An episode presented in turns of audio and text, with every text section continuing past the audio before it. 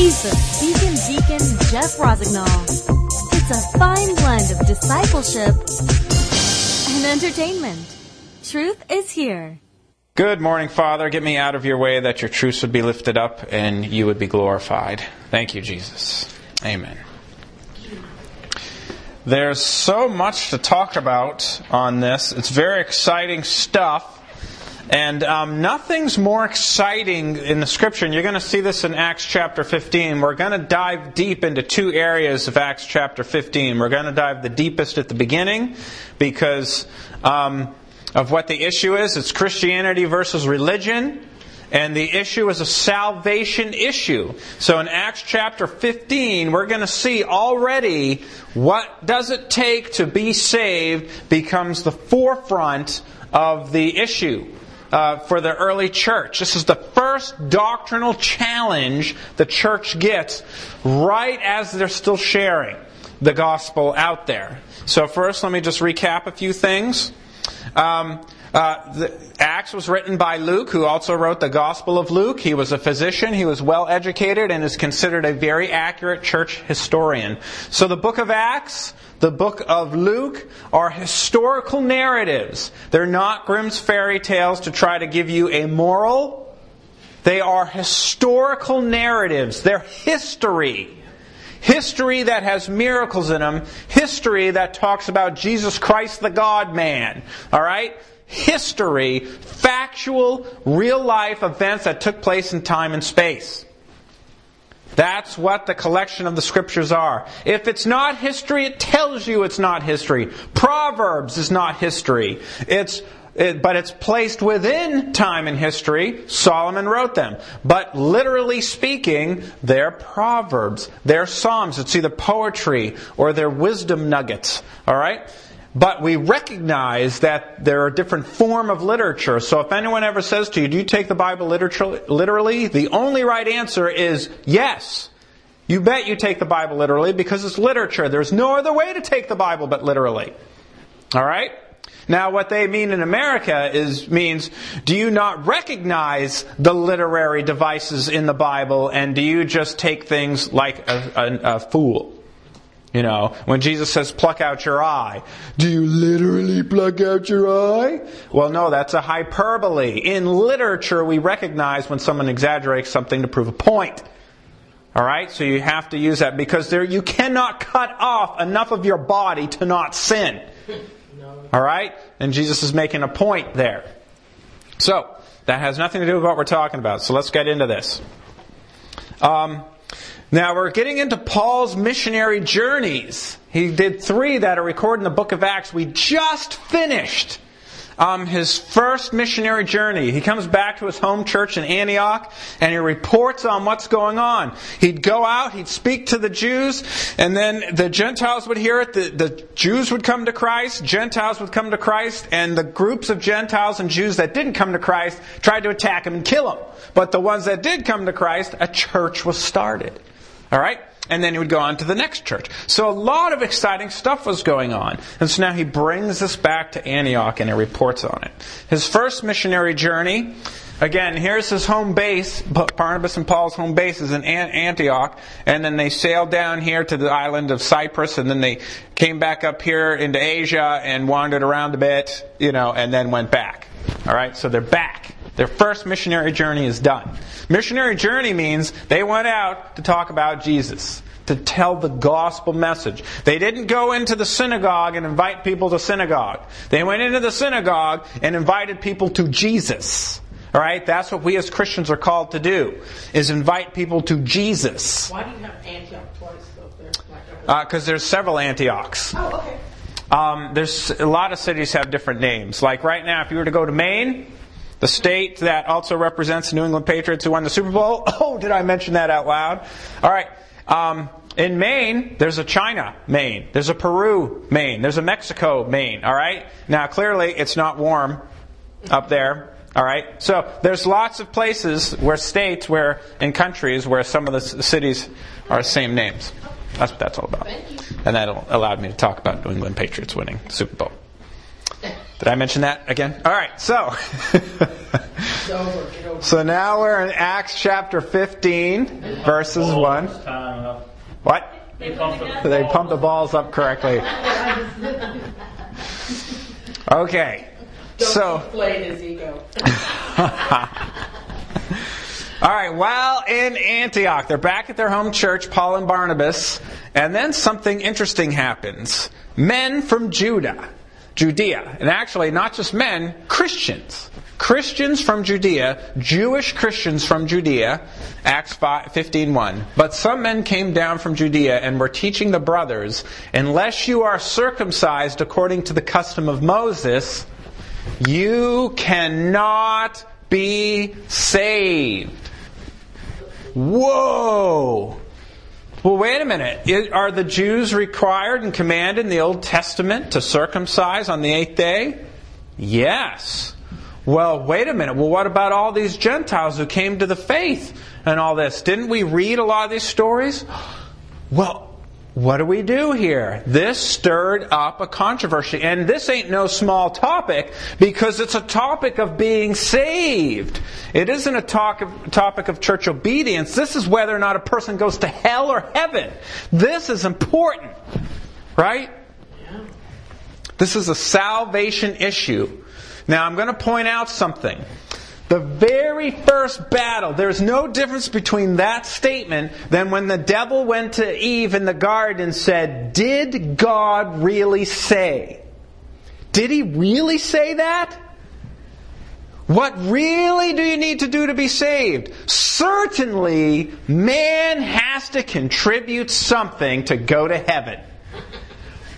It's always, always attacking the work of Christ on the cross. And you're going to see this pattern in all world religions. They come up to the cross and they say, Sorry, Jesus, I know it's all gruesome. You died and bled on the cross and everything. But hey, it wasn't enough. Thankfully, I'm coming along with my own pocket of righteousness to finish the job you couldn't do, Jesus. Is that right? Well, that's exactly what that means. So we're going to go deeper in this. It's always about man doing something to earn heaven. You know you're in a religion and not Christianity when somebody comes up to you with a checklist and says, hmm, have you done this? Oh, you're not saved yet. Have you done this? Oh, you're not saved yet. Oh, oh what about this one? Check, check, check, check. All right? All right, there's a song that do, do, do, but. All right, it's all about doing. If you don't do it, you're not going to get to heaven. That's a big problem because there's nothing you or I could do to ever, ever, ever come close to the holiness of God because we don't know how evil, evil, evil we really are. To think for a second that, oh, I'll finish the job is bad. All right. Man really wants to keep a little glory in our pockets. We really do. We want to have the final say and be more sovereign than God. Um, come on. There we go. So here is from a website of a church in Hampshire County, and uh, here's right their doctrine statement right off their website. I pulled it this morning because I knew it was there. First, they say this: We believe the Bible teachers uh, teachers. That's a they got to check into that. I just cut and paste. We believe the Bible teaches that salvation, the forgiveness of sins, is only by grace through the blood of Jesus Christ. Sure, we could all agree with that. Except then they unpack what that means. Right below it. We believe the Bible teaches that one receives grace by putting faith in Christ, repenting of sins, confessing Christ. Now look at the yellow highlighted stuff. And being immersed into Christ. Some form of baptism. But that no one of these is sufficient in and of itself for the assurance of salvation. Whoa. They totally just redefined what only by grace means. They just totally repackaged it.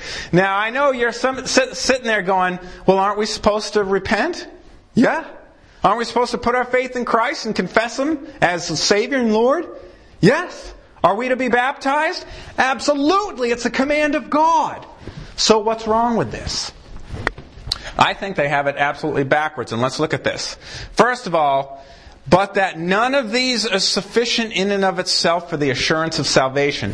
None of these works of man is sufficient. But if you do all these works, check, check, check, check, then you've made it. You're saved. Congratulations. You did it. Give yourself glory. Thank you very much. See, this is totally backwards. Here's what I'm going to suggest what Scripture teaches. Uh, well, first of all, if man has any part in saving himself by some kind of action, means God's plan to sacrifice Christ is not enough. We humans must finish the job. It's the absolute epitome of blasphemy we could do to God. Is to say, I have a checklist in my pocket, God, and when I've done these, I'm saved. Whether you like it or not.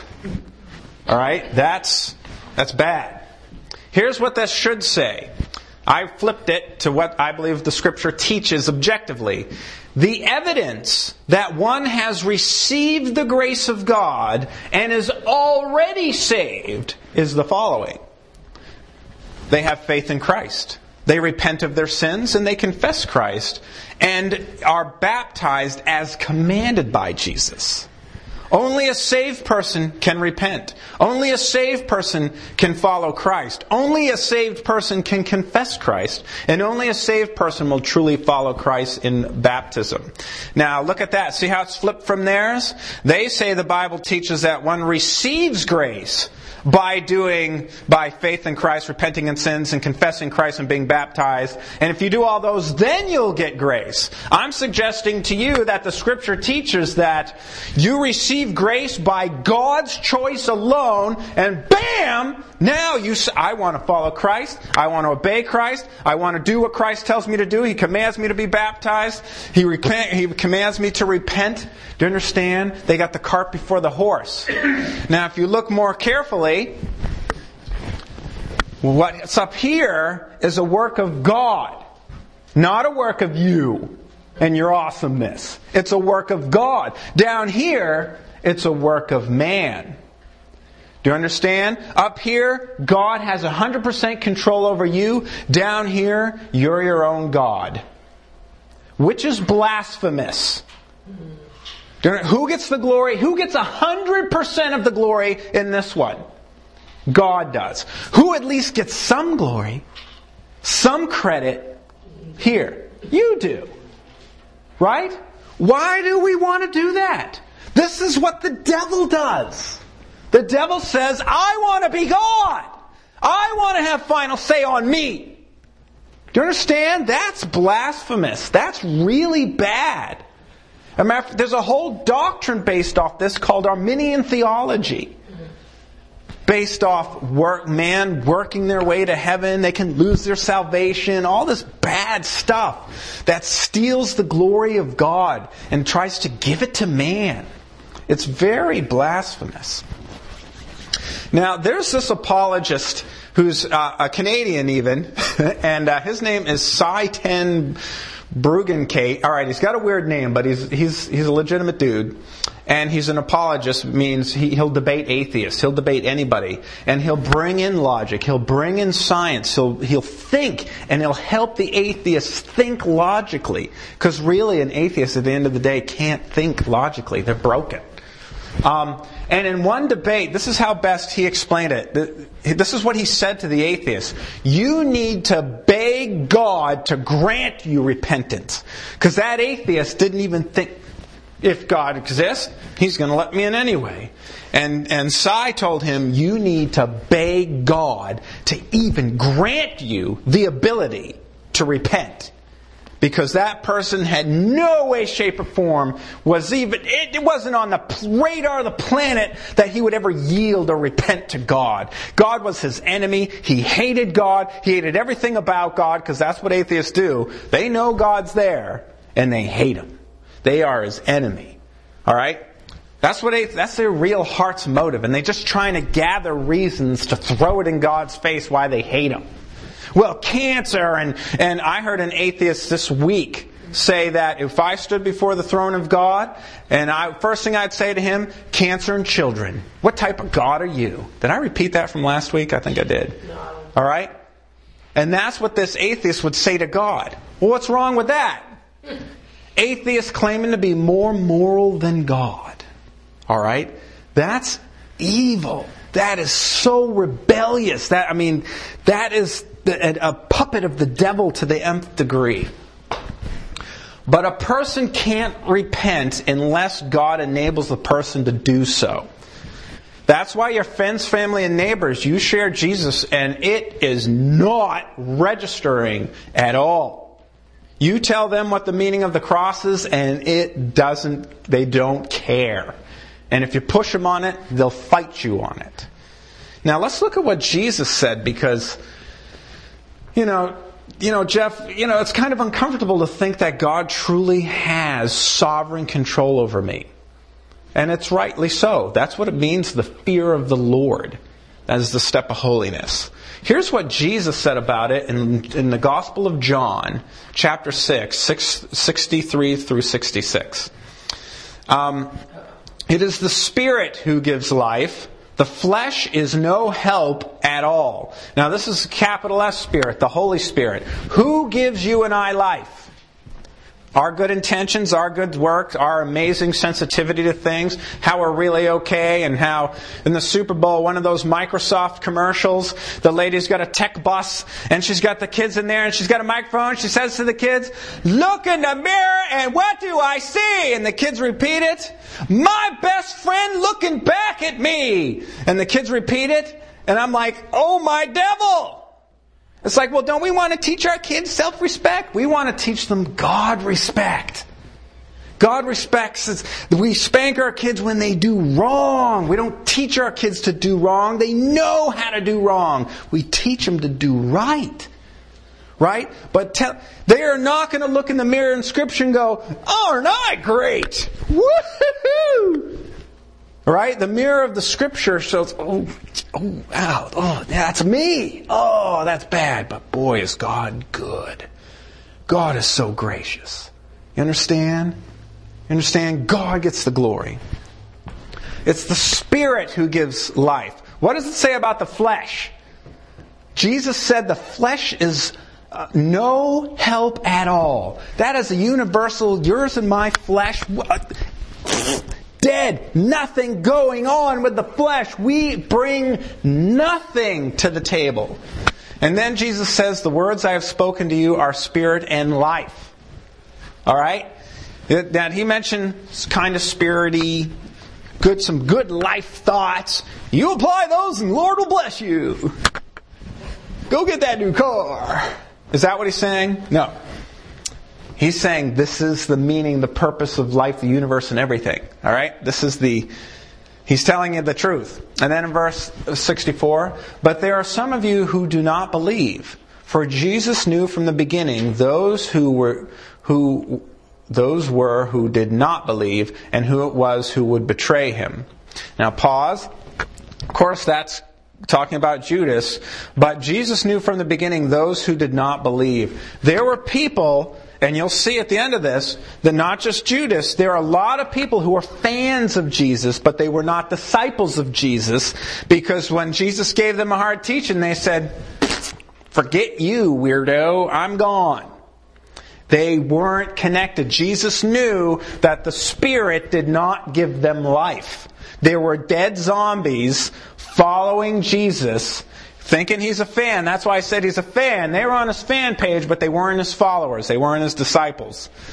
And uh, then he said, This is why I told you, here's the controversial verse, that no one can come to me unless it is granted him by the Father. In NIV, that would say um, enables or draws. All right? In either way, it's an action of God, not an action of man.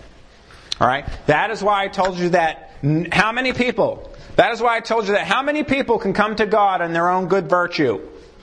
None. No one can come to me unless it is granted him by the Father. All right? This is God's work. After this, many of disciples turned back and no longer walked with him. That's they said, "Oh, you're going to be that way? You you're going to be some super god? Well, forget it, because I'm a super god." I'll go start my own religion. And then people do the checklist I need to make them do to be saved. There. Right? Lots of people turn back after that. They wouldn't tolerate God being sovereign. Because it's uncomfortable, because we're not. We're not God.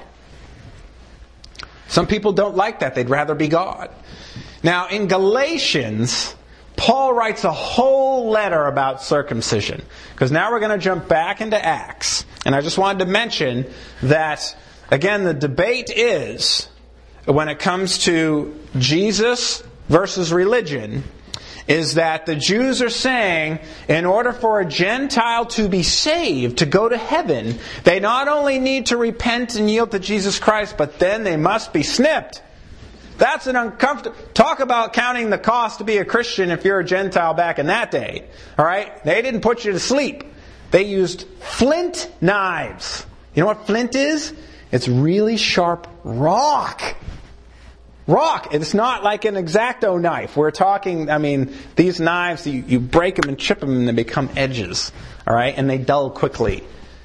I, that's terrible. What a religion that would be, huh? All right, anyway, Acts 15, 2 through 4. And after Paul and Barnabas had no small dissension and debate with them, Paul and Barnabas and some of the others were appointed to go up to Jerusalem to the apostles and the elders about this question. So Paul and Barnabas dove right in there. Are you guys crazy? What? This is what the scripture teaches. Bam, bam, bam, bam, bam. Bam. We watch these Gentiles come to the Lord. Bam, bam, bam, bam. And they went into it, right? Debating in the church. Aren't Christians supposed to love each other? Debating doctrinal issues for the purpose of better understanding what God has commanded is very loving and very godly. All right, especially over a salvation, issue excuse me, issue. So in Acts 15:3, so being sent on their way by the church, they passed through both Phoenicia and Samaria, describing in detail the conversion of the Gentiles, and brought great joy to all the brothers. When they came to Jerusalem, they were welcomed by the church and the apostles and the elders, and they declared all that God had done with them. So the majority of the church are still Jews. They're the leaders of the church. And Paul and Barnabas are Jews, and they're saying, hey, we're out there talking to Gentiles. They're coming to Christ in these amazing ways, and everyone gets glory about it. However, some Christians who were Pharisees. Now, that doesn't mean, usually when we're talking about Jesus, you know, duking it out with the Pharisees, the Pharisees are unsaved Jewish people. These are saved Jewish people. Paul was a saved, Paul was a, a Christian Pharisee. Paul's a Pharisee. All right? So God saved even Pharisees. All right? Paul was one, and Christians who were Pharisees in Acts 5 and 6. But some believers who belonged to the party of the Pharisees rose up and said, It is necessary to circumcise them and to order them to keep the law of Moses. And the apostles and the elders were gathered together to consider this matter. All right? They're bringing the Old Testament saying, make those Gentiles follow the rest of the Jewish law. Again, it's an issue of salvation. But then Peter speaks up in Acts 15, 7 through 9. And after there had been much debate, Peter stood up and said to them, Brothers, you know that in early days God made a choice among you that by my mouth the Gentiles should hear the word of the gospel and believe. And God, who knows the heart, bore witness to them by giving them the Holy Spirit just as he did to us. And he made no distinction between us and them, having cleansed their hearts by faith. Now let's um, unpack what that what really happened. Um, if we remember, this actually took place in Acts. Before he was done preaching, Peter went to a, a Roman uh, dude and all his, these are all Gentiles, and as he was preaching, he wasn't even done preaching, and the Holy Spirit befell on them. Just, and they were saved. Now, the Holy Spirit can't fall on an unsaved person. Okay? So they didn't, you know, it, it, didn't go in this order. Peter preaching, Holy Spirit falls on them, and then he says, "Oh, they could be saved. Quick, let's get out the religious checklist." All right, did you get saved? Did you get baptized? All right, all right, okay, okay. Because if you don't get baptized, the Holy Spirit's not gonna is gonna float out of you. You don't want the Holy Spirit to float out of you; just float it into you. So if you want to stay saved, you better hurry up and jump through these hoops. No, what happened was he wasn't even done. And the Holy Spirit, bam, all these Gentiles come to Jesus. They were saved while they were hearing the Word of God. They were saved, sealed, and delivered for heaven. And all they did was go, and they soaked it in. And the Holy Spirit saved them. They didn't do diddly squat to deserve or earn salvation, heaven. God granted them salvation. Um, don't force religion that not even the Jews could do. So Peter goes on to say in Acts 15, 10 through 12, Now therefore we are putting God to the test by placing a yoke on the neck of the disciples that neither our fathers nor we have been able to bear. I just got done reading 1st and 2nd Kings. Alright? Maybe three kings were righteous of Israel and Judah. All the rest were bad. They looked at God's commandments so they could disobey them. They specifically did every possible thing to insult God. All right? They were bad. And even Paul's, Peter's admitting right here, listen, not even we Jews can keep up with the laws of Moses. We can't do it. How could we expect them to do it? And in verse 11, but we believe that we'll be saved through the grace of the Lord Jesus just as they will. Peter's now distinguishing it isn't the law, it's the grace of God. And again, grace is a gift. If Remember, God owes us justice. And justice means every human being goes to hell for eternity. That's justice. That's what God owes you and me. Grace and mercy can only be founded on justice because grace is giving us what we don't deserve. Mercy is not giving us what we do deserve, but it's all based on what we deserve. Understand? So Peter's saying, um, we are saved through the grace of the Lord Jesus, just as they will. All right? Jews and Gentiles are saved by the grace of the Lord Jesus. And all the assembly fell silent, and they listened to Barnabas and Paul as they related what signs and wonders God had done through them among the Gentiles. See, these miracles, all right, that's, that are all throughout these, the times of the Acts and the Apostles, is they're saving Gentiles. Gentiles are being saved, and it's all miraculous signs. So God's saying, yes, it's true. They didn't even know your Old Testament, and I'm saving them. You just told them Jesus Christ is God and that was enough for me. Bam, they're saved. They've done nothing and they're being healed and they're being, they're speaking in different languages, earthly languages. A lot of these things are taking place. Alright? To, where God backing it up above and beyond the Old Testament law. Acts 15, 13 through 18. Then James speaks. He's one of the apostles. After they had finished speaking, James replied, Brothers, listen to me.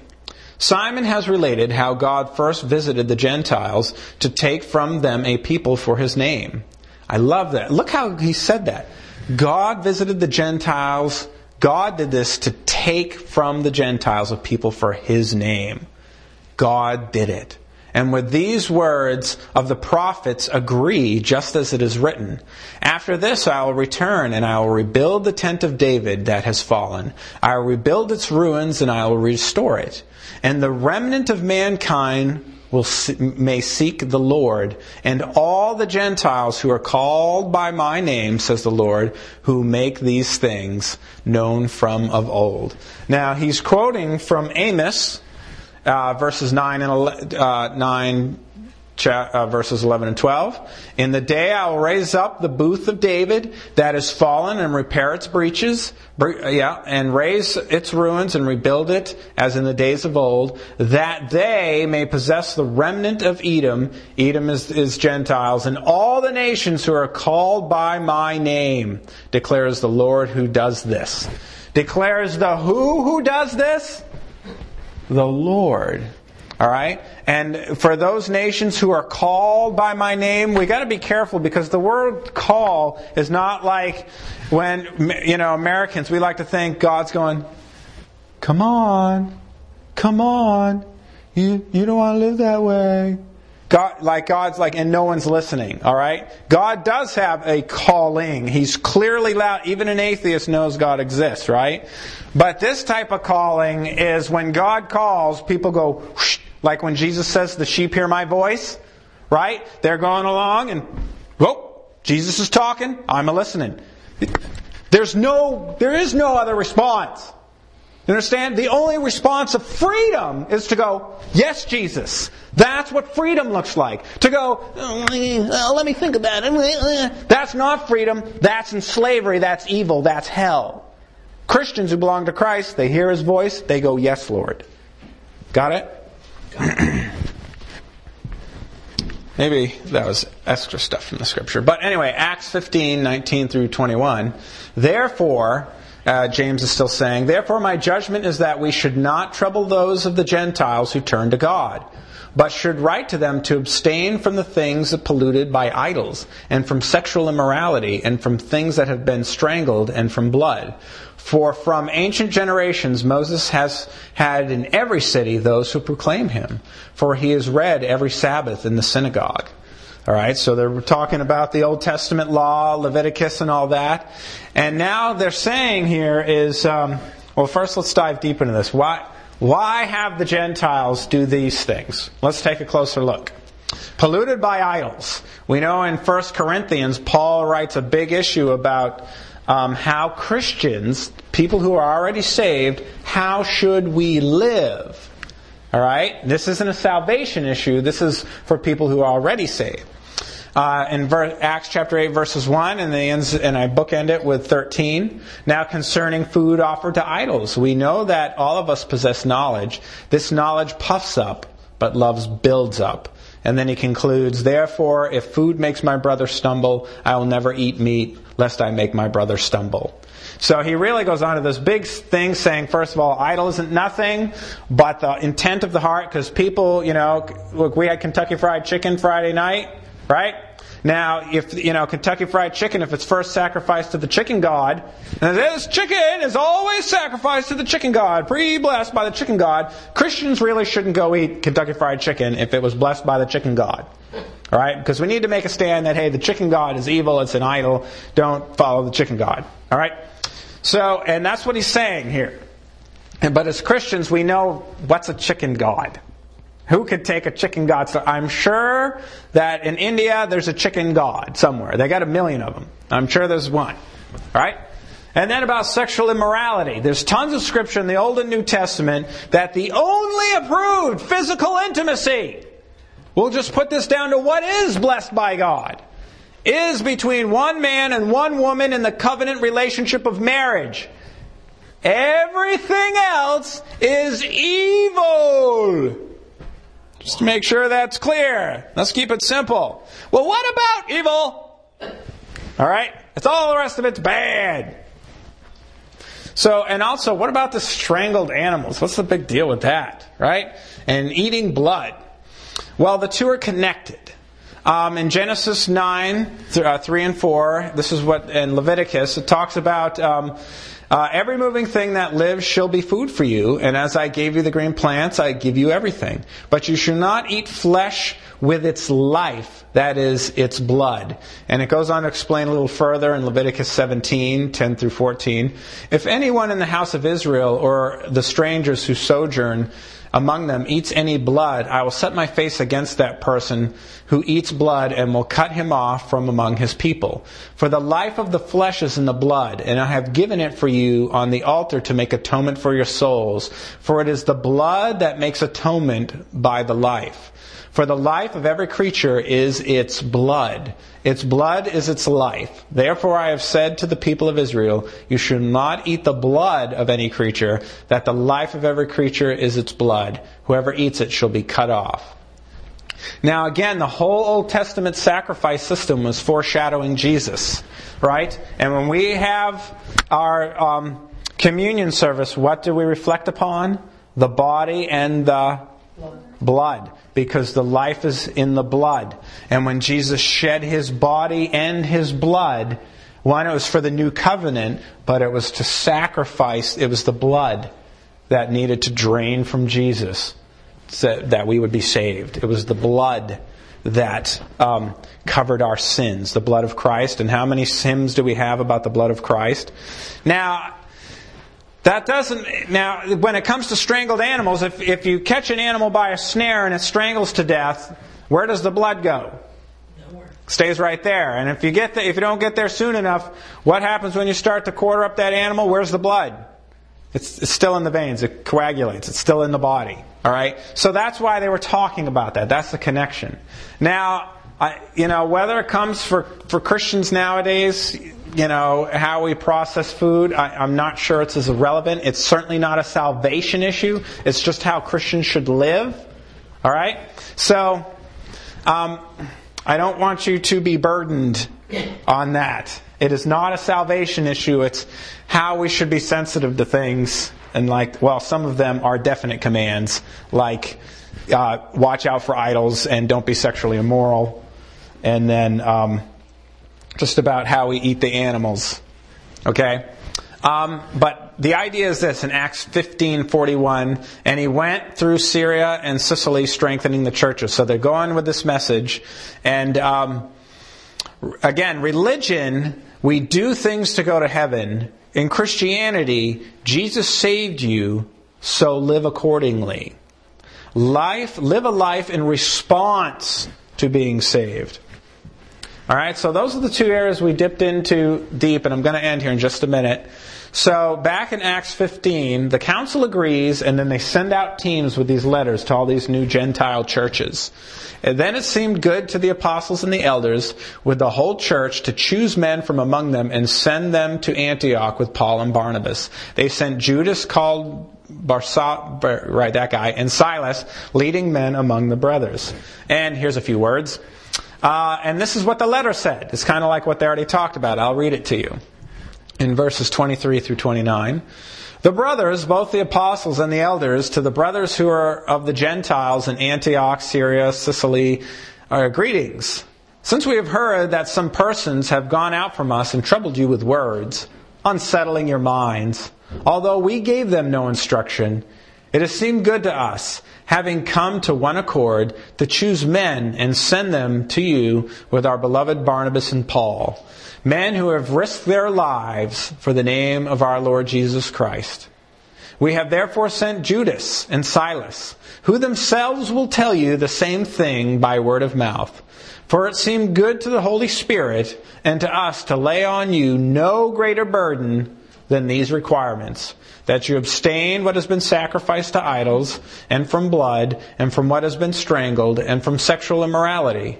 If you keep yourself from these, you will do well farewell. All right? So that's the letter. None of it sells them, you're right, to be saved, you must do A, B, C, and D, and then do a little dance and make sure you post it all on Facebook. They didn't say that. All they said is, because you are saved, please be sensitive and live in these ways. All right? Um, now, um, it's interesting that uh, this uh, Judas, Barsabbas, and Saul they um, they're sent along to say because Paul and Barnabas could have taken off and said, "Yeah, no, they agree with us. They agree with us." The, the the church sent extra people to say, "No, this is true. We are in agreement on this." So in Acts 15, 30 through 34, so when they were sent off, they went down to Antioch, and having gathered the congregation, they delivered the letter. And when they had read it, they rejoiced because of its encouragement. And Judas and Silas, who were themselves prophets, encouraged and strengthened the brothers with many words. And after they had spent some time, they were sent off in peace by the brothers to those who had sent them. But it seemed good to Silas to remain there. All right, now, just to give you point out something else here. We're almost done. Hang in there. Hang in there. Um, these are Jews speaking at a Gentile church. They just gave him a letter and then they stayed and kept teaching and preaching. And the Gentiles were very excited about it. And that's what I wanted to point out. So, um, but something else is getting ready to happen. Dissension in the church, in the leader ranks. In Acts 15, 35 and 36, but Paul and Barnabas remained in Antioch, that's their home church, teaching and preaching the word of the Lord with many others also. And after some days, Paul said to Barnabas, Let us return and visit the brothers in every city where we proclaim the word of the Lord and see how they are. Now keep in mind, when Paul and Barnabas was out there sharing last time, Paul almost died from having rocks thrown at him and they actually thought he was dead. So Paul is ready to go back to these towns like that. And now there's a split in Acts 15, 37 through 41. Now Barnabas wanted to take with them John, called Mark. But Paul thought best not to take with them one who had withdrawn with them in Pamphylia, with that place, and had not gone with them to the work. And there arose a sharp disagreement so that they separated from each other. Barnabas took Mark with him and sailed away to Cyprus, but Paul chose Silas and departed, having been commanded by the brothers to the grace of the Lord, and went through Syria and Cilicia, strengthening the churches. So that's how Acts 15 ends. But I want to point out just a few things. In the first missionary journey is when um, uh, John called Mark ditched out early. This is a fight over Mark bailing on them. And Paul saying, I don't want to take that guy. He's a quitter. Barnabas is saying, who's known as the son of encouragement, saying, no, let's bring him. And they really got into it. These two godly men who God's using them both miraculously had such a disagreement, they said, forget it, I'm not going with you in your way. You just go, right? And I'm going to go this way. Now that doesn't mean God blesses big fights. But we're giving you the God's using human beings in all our frailty to give Him glory. If God can use these men, God can use us. So I just want to point out what that looks like. And uh, just a reminder from last week when you're giving the gospel message, the part, the ABC, admit that you're a sinner. B, believe that Jesus paid for your sin on the cross. And C, confess that Jesus is the Son of God and commit your life to Him.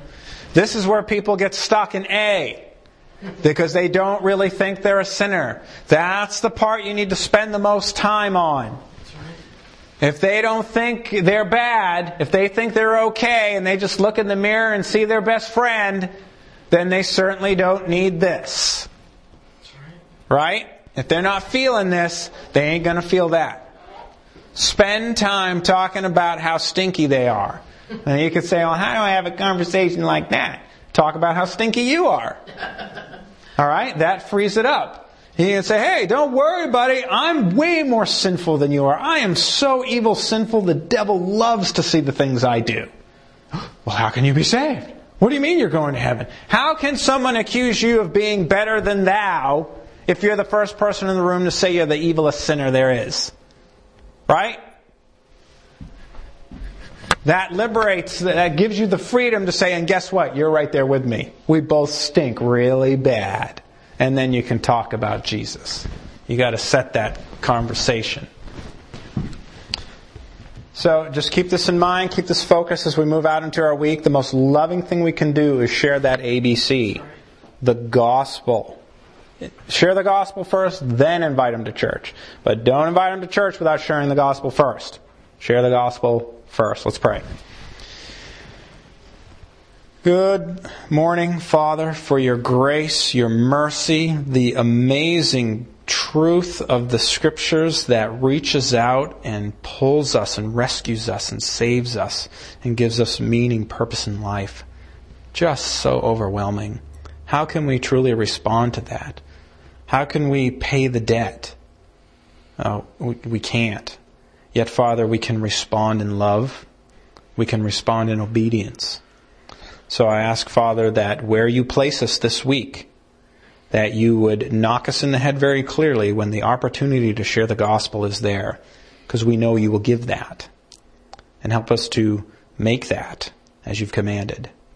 Again, so that you would get the glory and that the gospel would be proclaimed by all of us. Thank you, Jesus. Amen.